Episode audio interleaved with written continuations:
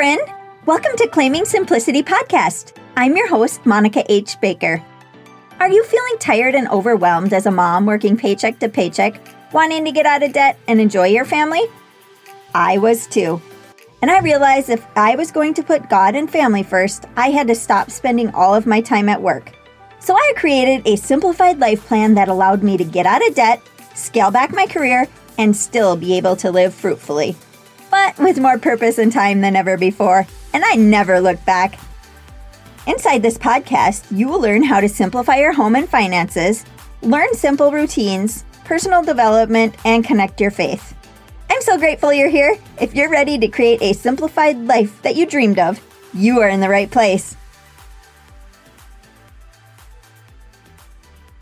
Welcome back to another Claiming Simplicity episode. I am so thankful to have you here as a listener, and I always appreciate any feedback you have at all.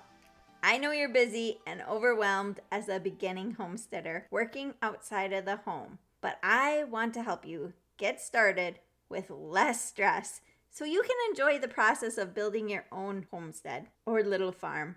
It can be so exhausting thinking about all the things you want to do and could do, so I always suggest start slow because there are so many things you can learn as you are trying to become somewhat self sufficient. One of the simplest things you can do is plant some fruit trees or bushes. At our home we just sold, that is something we wish we would have done sooner. We planted several different kinds of apple trees and we're just enjoying the fruit the last couple years. There are so many things you can do with apples, but I suggest you research what grows best in your area. We have a long cold winter here in Minnesota, so we aren't able to grow any kind of citrus trees here, unfortunately. But we do use apples for many different things, and the apples aren't able to use, the pigs, the goats, the chickens go nuts over. Luckily, we have several apple trees and plum trees at the farm we just moved to. Another thing that I just planted last weekend was rhubarb. It won't be ready for a few years, but we use rhubarb for jams and jellies, pies, desserts, and many other things. And we like to freeze it, so we like to have it all year long. So I just wanted to get that going, so we'll have it in a few years. I have some strawberry and raspberry shoots that I'll be getting from a friend, so we're going to get those planted as well this fall. The nice thing about getting these fruits planted is that it is something you can do now.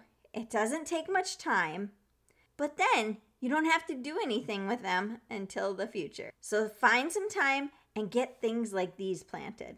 If you have a small space or don't have land, another activity you can do is learn how to preserve food just from either going to farmers markets and purchasing produce or finding bulk items and learning different ways to make it.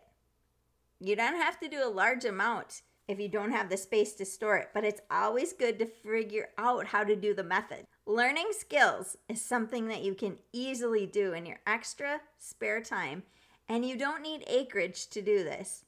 So if you are wanting to eventually move to the country, learn all you can while you're waiting.